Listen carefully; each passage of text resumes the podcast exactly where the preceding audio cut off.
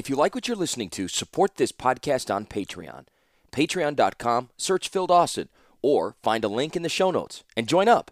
It's very much appreciated. Thank you for listening.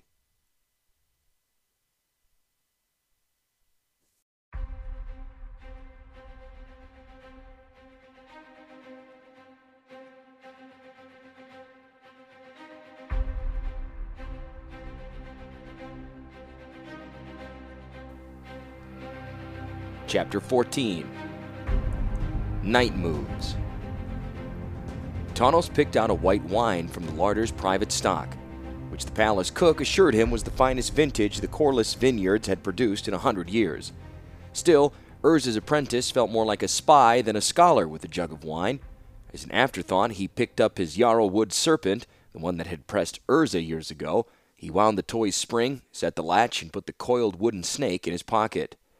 Off across the city, the midnight bell was tolling. Servants would be clearing the banquet by now, and those revelers not capable of making it back to their quarters would be rolled to a convenient corner and covered with a blanket until morning. Urza and Kayla left arm in arm, their heads bent together in conversation. Mishra had completed one last dance with his men, then bade them return to the encampment. He and Ashnod would be staying at the quarters provided in the palace.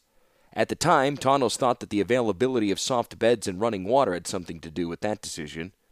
After talking to Ashnod, Tawnos had stopped drinking the nabis. However, the other drink being offered was a thick, syrupy coffee served in small cups.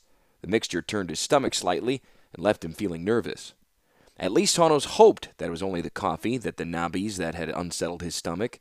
Tawnos paused at the hallway leading to the guest quarters, then changed direction, heading instead for the orniary at the far end of the palace. It was only past midnight. Urza would still be awake and could tell him what to look for in particular when inspecting the metallic beast. The apprentice arrived to discover Kayla quietly backing out and closing the door of the orniary. Watching into the workshop as she did so, she gave a small jump when she saw Tawnos standing there, then raised a finger to her lips. He's resting, she whispered. It's early for him, said Tawnos quietly. It's been a long day, she said and a good one for him. Yes, said Tawnos. He and his brother seem to be getting along. Kayla pushed a loose strand of hair back, and a small smile broke across her face. Yes, that, she said. Among other things, in any event, I don't think you should disturb him for a little while. Tawnos nodded, suddenly aware that he was carrying a bottle of white wine with him. Fortunately, Kayla did not say anything about it. Regardless, he shifted the jug slightly behind him and asked, About the, uh, discussion you two had earlier? Kayla shrugged and moved away from the door. We've talked. We had a good talk. And what did he say? asked Tawnos. Kayla hesitated for a moment, then said, He didn't say no.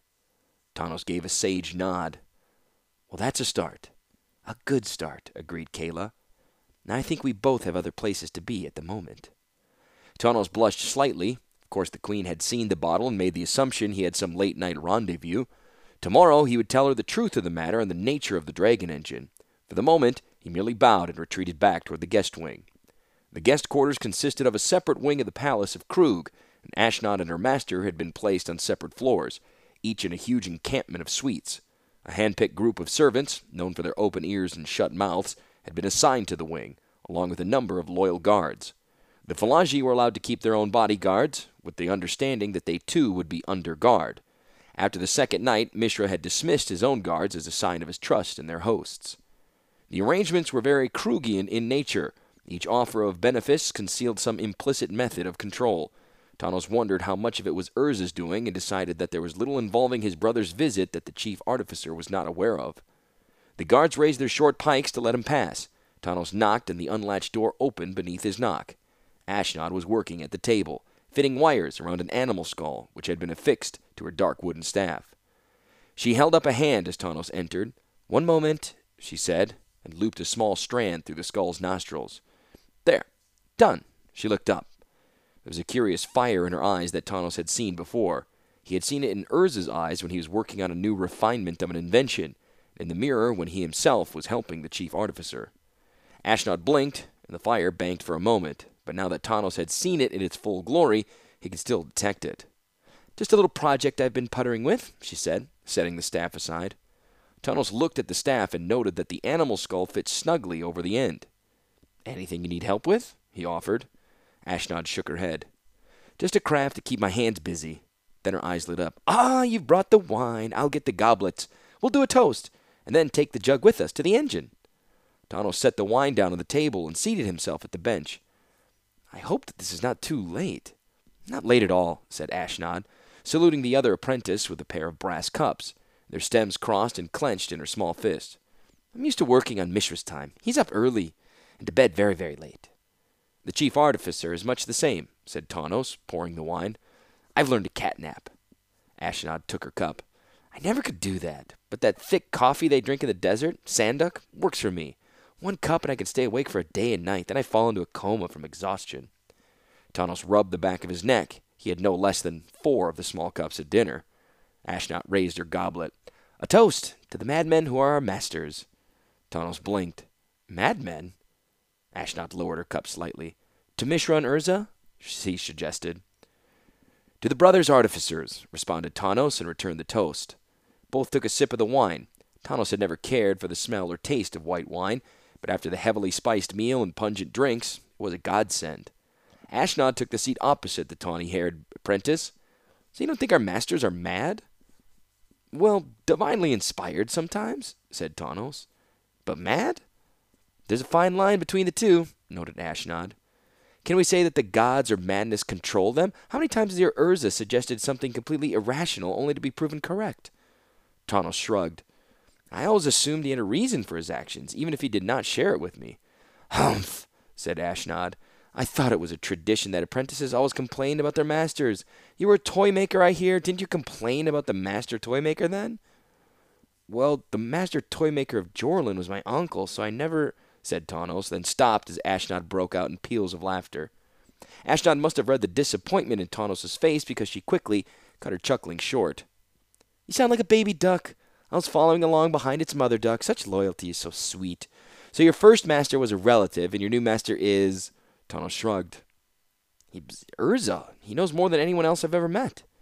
Ashnod looked at Tawnos and said in a low voice, Gods below, you're serious, aren't you? Tawnos shrugged again. Sure, why have a mass a superior who doesn't know more than you do? But you know things he doesn't, right? Said Ashnod, motioning with her now empty cup. Well, yes, said Tawnos, pouring the wine for her, and then as an afterthought topping off his own goblet. But of the important matters, he knows more than I do. And that's why we stay within them? They know more than we do? said Ashnod. In part, said Tawnos, leaning back. A small part. I mean, Urza's demanding and precise and hard to follow sometimes when he's hot in an idea. Mishra's the same way, said Ashnod.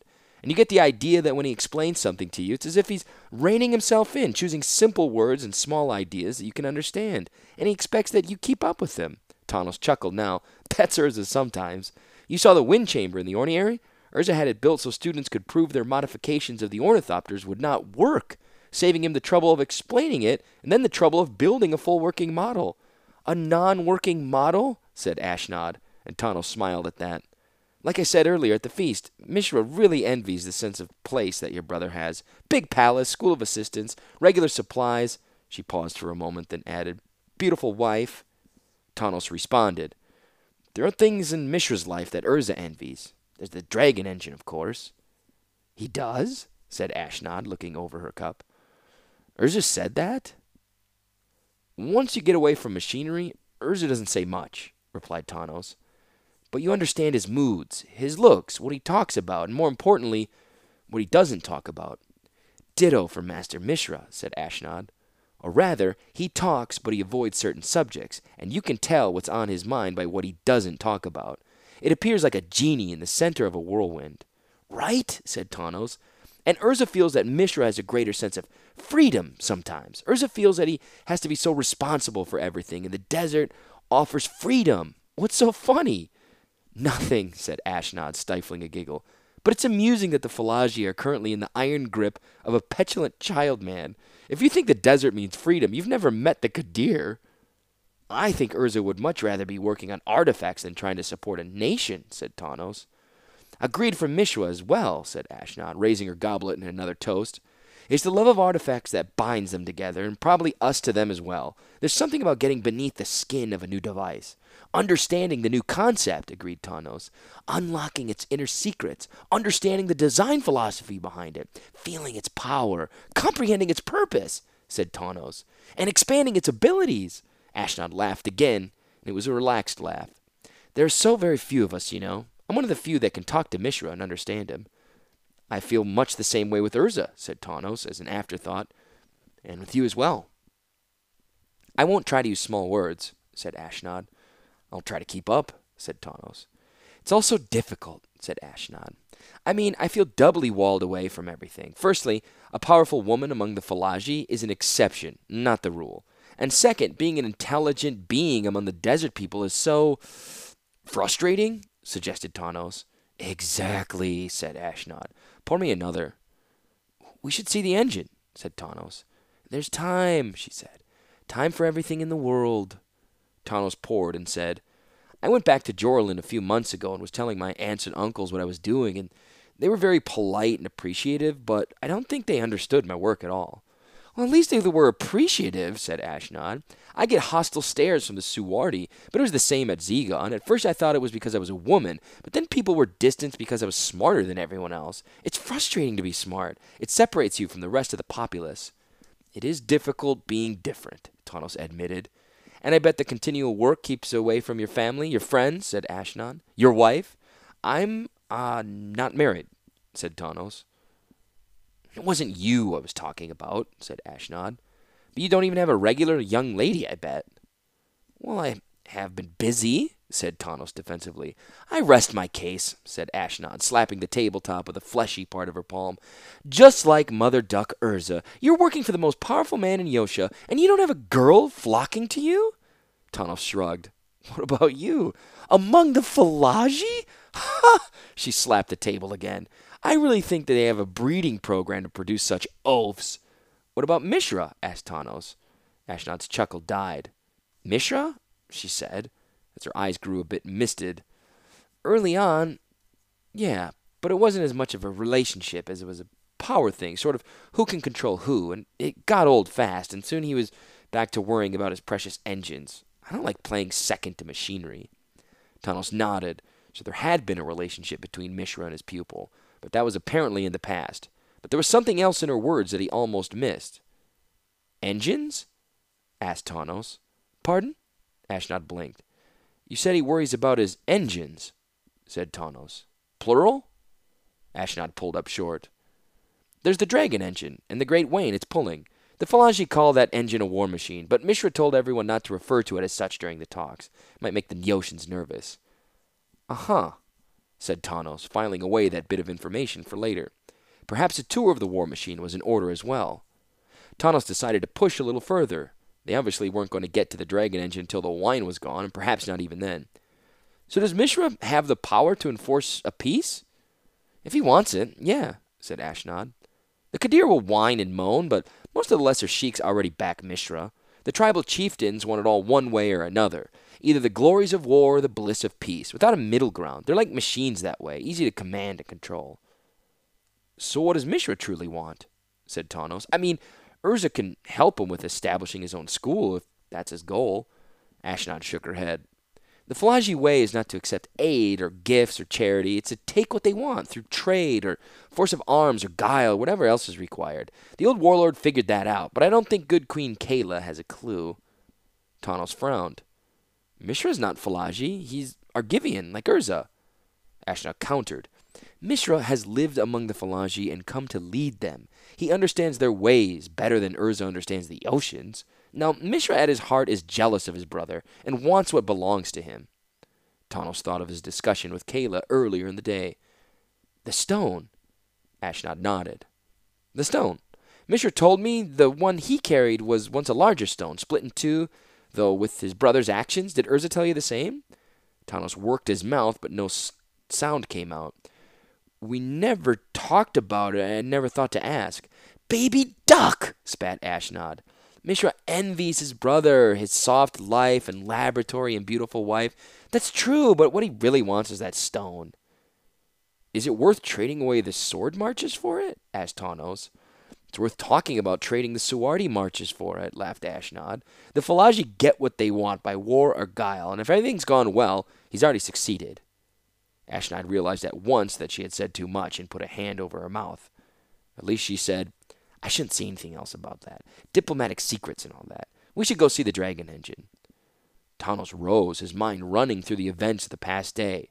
Meeting Kayla outside the orniary, the fact she was doting on Urza at the banquet, where earlier they were going at it hammer and tongs. The fact that she was insistent Tawnos get along and not bother Urza.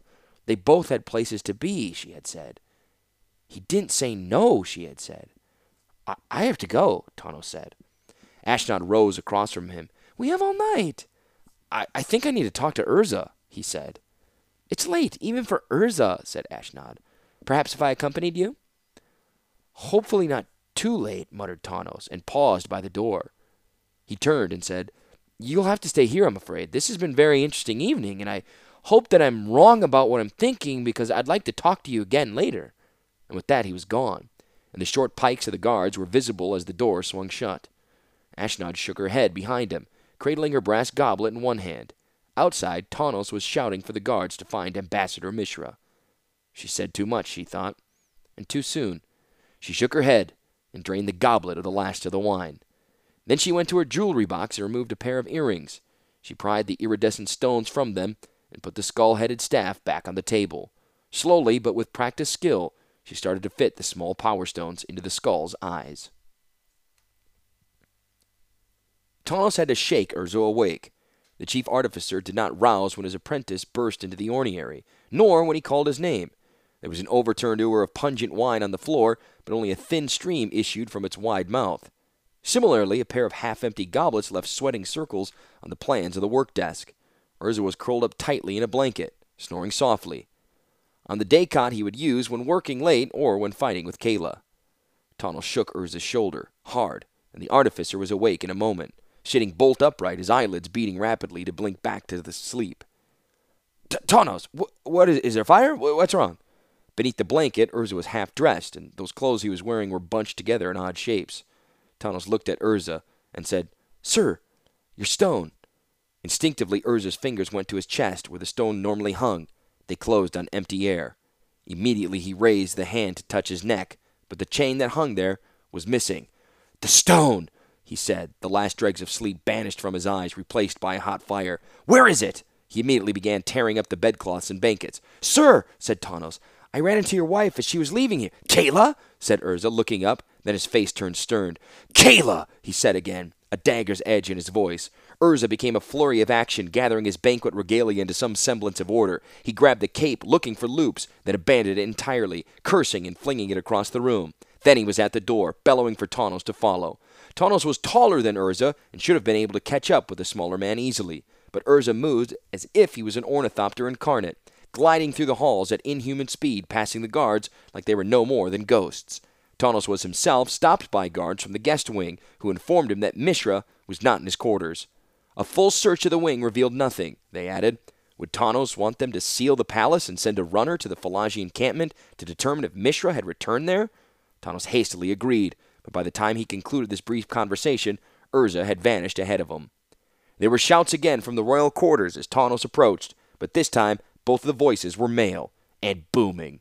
In addition, this time the door was open, nearly ripped from its hinges, and Tawnos thought it opened with a sharp kick as opposed to a twist of the latch. From the doorway issued an ever changing spectrum of light. Tawnos paused in the doorway and raised a hand to peer past the light. It issued from Urza's Mightstone and from Mishra's gem as well, forming the poles of a magnet, with the light itself acting like metal filings stretched between them. Urza had regained his stone and now was snarling at his brother across the room. Mishra was shouting something else incomprehensible back at him, the warm smile of the Fallaji ambassador replaced with a feral snarl. Their words were lost in an angry humming of energy between the two stones. Between them, against the far wall, was Kayla bin Kroog. Tawnos noticed that Urza was not the only one who had dressed in a rush. Mishra's clothes were in an equal disarray, and the queen had a sheet wrapped around her torso, clutched at her chest. She saw Tawnos, and her face shone with relief. She said something that Tawnos could not hear over the throbbing pulses of the battling stones. She took a step forward, toward him. Tawnos threw up his hands and shouted for her to stay back. Whatever was happening between the stones and between the brothers involved energies he neither recognized nor trusted. It could have been Tawnos' shout or wave of his arms, or it could have been seeing Kayla stepping almost into the energies between the two stones, or it could have been a moment of weaknesses on Urza's part. But Urza dropped his stone, only for an instant, and he still gripped it in his hand, but he dropped his stone, and it was enough. A violent rainbow of energy spewed forth from Mishra's stone and slammed into Urza. The lanky chief artificer was bodily lifted up by a force of the blow and flung backward against the armoire, breaking the doors of the cabinet inward from the impact. Then suddenly the energy from Mishra's stone went out. It was as if those within the room were suddenly plunged into the dark. So great was the magnitude of difference in the light. Tawnos blinked and started toward where he knew Urza lay. Someone heavy, burly, Mishra, he later realized, slammed into him, brushing past him and out the door. Kayla was at Urza's side already, crying as she knelt next to the prostrate form. Urza's eyes were open, but showed only whites, and his breath was shallow and frothy. Still clenched in his hand was his might stone, a rainbow of colors leaking between his fingers. The temple amulets, said Tawnos to Kayla. The ones Urza made. Do you have one here? Perhaps we can. Kayla was nodding, but neither had time to finish their thoughts. The stone clenched in Urza's hand began to pulse more, to flash through the spectrum and into ranges that Tawnos felt more than saw. Slowly, Urza's other hand raised and grasped the stone, and his breathing became more regular. His eyes closed, and when they opened again, they were normal. No, they were not normal, Tawnos realized. They were filled with emotion, filled with rage. Urza got up. Kayla tried to restrain him, to tell him that he should rest until the temple priests arrived, but he brought up an arm to ward her off. He brought it up too hard and too fast, for he knocked Kayla with it. She sprawled backward, and Tawnos rose with his superior, putting a hand out on Urza's shoulder. Urza battered the offered hand away. Where is he? he snarled. His hair was a tangle, and Urza looked more like a madman than an artificer. Tawnos said nothing, but looked at the door. Urza was striding toward it at once. Kayla shouted after him, but he did not look back. Kayla was sobbing now, her tears staining the sheet gathered in front of her. I tried, she said, then took a deep breath. I tried to do the best thing for my country, Tawnos. Tawnos could not think of anything to say, but there were more shouts in the hallway. Tawnos helped Kayla to her feet. Get something on and bring guards, he said, and he was out of the doorway as well. There was a great clamor toward the guest wing, and Tawnos thought that Urza had found his brother all too quickly. There were shouts and screams, and an unearthly flickering of light. He ran for the wing, hoping to prevent any fatalities. Instead of Urza and Mishra, he found Ashnod. She was wielding the staff that she had been working on earlier. Now its eyes glowed with the eldritch nature of power stones, and lightning coursed along the wires that had been spun along the skull. There were several of the guards down along the hallway, most of them clutching their heads and moaning. Ashnod was swinging the staff back and forth, the gold-lit skull trailing a shadow of color. She was unharmed as of yet, but sweat cascaded down her neck and shoulders. The leader of the guards was preparing a massed attack, but Tawnos put a hand on his shoulder and indicated that he wanted to try to disarm the woman first. Tawnos stepped into full view, hands raised and empty. Ashnod paused for a moment, then barked, I want to leave now. Is there a problem? Tawnos tried to smile, conscious that he looked as insincere as he felt. There's been a bit of an incident, he said. I'm afraid you're going to have to stay for a while. I'm afraid not, said Ashnod, and brought her staff up, the skull head oozing golden fire. The blow hit Tawnos square in the stomach, and he could feel the pain rush from the center of his extremities. His stomach heaved, and he felt the billion, bilious rise of vomit in his throat. Still, he remained on his feet and grasped at his cloak, trying to find something that would break the effect of the staff's energies. His hand closed around the coil wooden snake that he had in his pocket. He pulled it out, thumbing the winding latch, opening as he did so. Stars danced in front of his eyes, but he had a good enough idea of Ashnod's position to throw the snake at her. The wooden serpent flew through the air, uncoiling, rattling, and hissing as it did so. Ashnod shouted something and raised the staff higher against this new attack. Tawnos was moving the moment Ashnod spared her attention from him. Charging forward, he tackled her, hard, in the midsection. The staff pinwheeled away in one direction, while the wooden snake scuttered in the other. Ashnod went down in a heap, and the guards were there immediately, their short pikes pointed at her. Tawnos kept his footing and towered over her, gasping for breath. Ashnod raised her now empty hands in surrender. Well, it turns out the baby duck has teeth, she said, slowly getting to her feet, the guards surrounding her. There are new surprises every day.